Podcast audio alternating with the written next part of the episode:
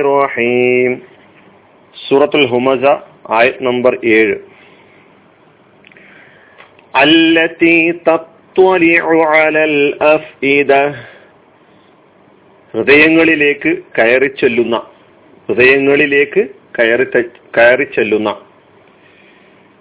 കഴിഞ്ഞ ആയത്തിൽ നാറുല്ലാഹിൽ മൂക്കത അള്ളാഹുവിന്റെ കത്തിക്കപ്പെട്ട അഗ്നിയാണത്. ആ അഗ്നി എങ്ങനെയുള്ള അഗ്നിയാണ്? അത് വിശദീകരിക്കുകയാണ്. ആ അഗ്നിയെ ആ നരകത്തെ വിശദീകരിക്കുകയാണ് ഈ ആയത്തിൽ. അല്ലത്തി ആ നരകം എങ്ങനെയുള്ളതെന്നല്ലേ? തത്തലിയു അത് കയറി ചെല്ലുന്നു അലൽ അഫ്ഇദ ഹൃദയങ്ങളിലേക്ക് മനസ്സുകളിലേക്ക് കയറി ചെല്ലുന്നു. ഇതാണ് ഇതിന്റെ അർത്ഥം. അല്ലത്തി തത്വലിയു അലൽ അഫ്ഇദ ഹൃദയങ്ങളിലേക്ക് കയറി ചെല്ലുന്ന നേരത്തെ അതിനു മുമ്പത്തെ ആയത്ത് കൂടി ഒരുമിച്ച് മനസ്സിലാക്കണം. കാരണം അതിൽ പറഞ്ഞ നരകത്തെ വിശദീകരിക്കുകയാണ് ഈ ആയത്തിൽ അല്ലത്തി എന്നത് സ്ത്രീലിംഗ പ്രയോഗമാണ് അല്ലതിയുടെ. അല്ലതി നമ്മൾ ഒരുപാട് കണ്ടതാ. അല്ലതി എന്ന് പറഞ്ഞാൽ എന്താ അർത്ഥം? ആരോ അവൻ അല്ലേ? ഏതോ അത്. മുമ്പ് പറഞ്ഞതിനെ ഒന്നുകൂടി വിശദീകരിക്കാൻ വേണ്ടിയാണ് ഇത് അല്ലതി വരാറുള്ളത്. അതുപോലെ തന്നെ അല്ലത്തി എന്നത് ആദ്യം പറഞ്ഞത് സ്ത്രീലിംഗമാണെങ്കിൽ അതിനെ വിശദീകരിക്കാൻ വേണ്ടി അല്ലത്തി എന്ന് പറയുന്നു. അപ്പൊ അല്ലതി എന്നതിന്റെ മുഅന്നസാണ് അല്ലത്തി എന്നത്. നമ്മൾ പഠിച്ചതാണ് മുതക്കർ മുഅന്നസ്. സ്ത്രീലിംഗം പുല്ലിംഗം. മുതക്കർ എന്ന് പറഞ്ഞാൽ പുല്ലിംഗം. മുഅന്നസ് എന്ന് പറഞ്ഞാൽ സ്ത്രീലിംഗം.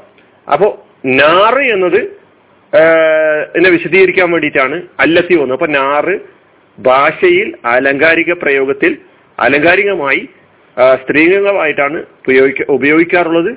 അതുകൊണ്ടാണ് നാറിനെ വിശദീകരിക്കാൻ വേണ്ടി അല്ലതി എന്ന് പറയാതെ അല്ലത്തീ എന്ന് പറഞ്ഞിട്ടുള്ളത്. തത്വലിയു അത് കയറി ചെല്ലുന്നു ആ തീ. ആ അഗ്നി അങ്ങോട്ട് കയറി ചെല്ലുന്നു. മുകളിലേക്ക് ഇങ്ങനെ കയറി പോകുന്നതിനാണ് സാധാരണഗതിയിൽ ഇത്തൊല എന്ന് പറയാറുള്ളത്. ഇത്തൊല എത്തലിയോ ഇത്തൊല എന്നതാണ് മാതി. ഇത്വല കയറുക മുകളിലെത്തുക. അപ്പോ തത്വരിയു അത് കയറി ചെല്ലുന്നു. മുകളിലെത്തുന്നു. അല്ലത്തി തത്തലിയു കയറി ചെല്ലുന്നതായ അലൽ അഫ്ഇദ. ഹൃദയങ്ങളിൽ. ഫുആദിന്റെ ജമ്മാണ് അഫ്ഇദത്ത്. ഫുആദ് അഫ്ഇദത്ത്. ഹൃദയം മനസ്സ്. സാധാരണ നമ്മുടെ മാറിനകത്ത് സ്പന്ദിച്ചുകൊണ്ടിരിക്കുന്ന ആ അവയവത്തെ സൂചിപ്പിക്കാൻ വേണ്ടി ഫുആദ് എന്ന പദം ഉപയോഗിക്കാറില്ല. അത് നമ്മളവിടെ മനസ്സിലാക്കേണ്ടത് വെക്കേണ്ടതുണ്ട് നേരെ മറിച്ച് മനുഷ്യന്റെ വികാര വിചാരങ്ങളുടെയും വിജ്ഞാന വിശ്വാസങ്ങളുടെയും അതുപോലെ ഉദ്ദേശ ലക്ഷ്യങ്ങളുടെയും ആഗ്രഹാഭിലാഷങ്ങളുടെയും കേന്ദ്ര സ്ഥാനത്തെ കുറിക്കുന്ന പദമാണ് ഫുആദ് എന്ന് പറയുന്ന പദം. ഫുആദ് ഇപ്പൊ കൽബ് അവയവത്തെ സൂചിപ്പിക്കാൻ വേണ്ടിയും കൽബ് ഉപയോഗിക്കുകയാണ്. കൽബ് എന്ന് പറയുന്നത് ജാമ്യവും മാന്യവുമായ പദം എന്ന് വേണമെങ്കിൽ പറയാം. അത് ഇതിനേക്കാളും പിന്നെ അർത്ഥസമ്പു പിന്നെ ഇതിനേക്കാളും ശക്തമായ ഒരു പദമാണ് കൽബ് ഹൃദയത്തിന് കൽബ് എന്നും പറയാറുണ്ടല്ലോ. അപ്പൊ ഫുആദി എന്ന പദം അവയവത്തെ സൂചിപ്പിക്കുവാൻ വേണ്ടിയിട്ടല്ല ഉപയോഗിച്ചിരിക്കുന്നത്. നേരെ മറിച്ച് മനുഷ്യന്റെ വികാര വിചാര വിജ്ഞാന വിശ്വാസ ഉദ്ദേശ ലക്ഷ്യങ്ങളുടെ ആഗ്രഹാഭിലാഷങ്ങളുടെ കേന്ദ്രസ്ഥാനത്തെ സൂചിപ്പിക്കുന്ന പദമാണ് ഫുആദ് എന്ന പദം എന്ന് നമ്മൾ മനസ്സിലാക്കേണ്ടത് അപ്പോൾ ഫുആദിന്റെ പദാർത്ഥം ഹൃദയം എന്നാണ്. അതിന്റെ ബഹുവചനമാണ് അഫ്ഇദത്ത്. അപ്പൊ ഈ തീ കയറി ചെല്ലുന്നത് ഇവരുടെ വികാര വിചാര ഉദ്ദേശ ലക്ഷ്യങ്ങളുടെ കേന്ദ്രസ്ഥാനത്തേക്കാണ് കയറി ചെല്ലുന്നത്. അവർക്ക് വേറെ ഒന്നിനും ആലോചിക്കാനോ ചിന്തിക്കാനോ മാറി ആലോചിക്കാനോ കഴിയാത്ത വിധം ഇവിടെയൊക്കെ തന്നെ സ്വാധീനം ചെലുത്തി കഴിഞ്ഞിരിക്കുന്നു ഈ ഹൃദയം. അവരെ അമൂലാഗ്രം അവരെ വരിഞ്ഞു മുറുക്കി എന്നർത്ഥം. തത്തലിയോ അലൽ അഫ്ഇദ എന്ന് ഒന്നിച്ച് പറയുമ്പോൾ അല്ല തീ തത്തലിയോ അലൽ അഫ്ഇദ. ഈ തീയെ ഇങ്ങനെ പറയുമ്പോൾ ഇതിന്റെ താല്പര്യം എന്താ?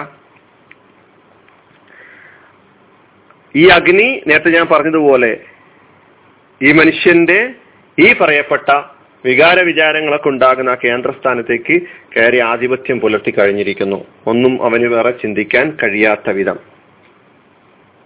മറ്റൊന്നും തീരുമാനിക്കാൻ കഴിയില്ല. സ്വാതന്ത്ര്യം എന്ന് പറയുന്നത് ഇല്ലല്ലോ അവിടെ. അതുപോലെ തന്നെ മറ്റൊരു താല്പര്യം എന്ന നിലയ്ക്ക് മനസ്സിലാക്കേണ്ടത് അള്ളാഹുവിന്റെ നാറുള്ള എന്നത് എന്നാണല്ലോ പറഞ്ഞിരിക്കുന്നത്? നാറുള്ള അള്ളാഹുവിന്റെ അഗ്നി. അത് ഭൗതികാഗ്നി പോലെ അന്ധമായതായിരിക്കുകയില്ല. കത്തുന്നതോടുകൂടി എല്ലാരെയും അങ്ങോട്ട് കത്തിച്ചാമ്പലാക്കുക.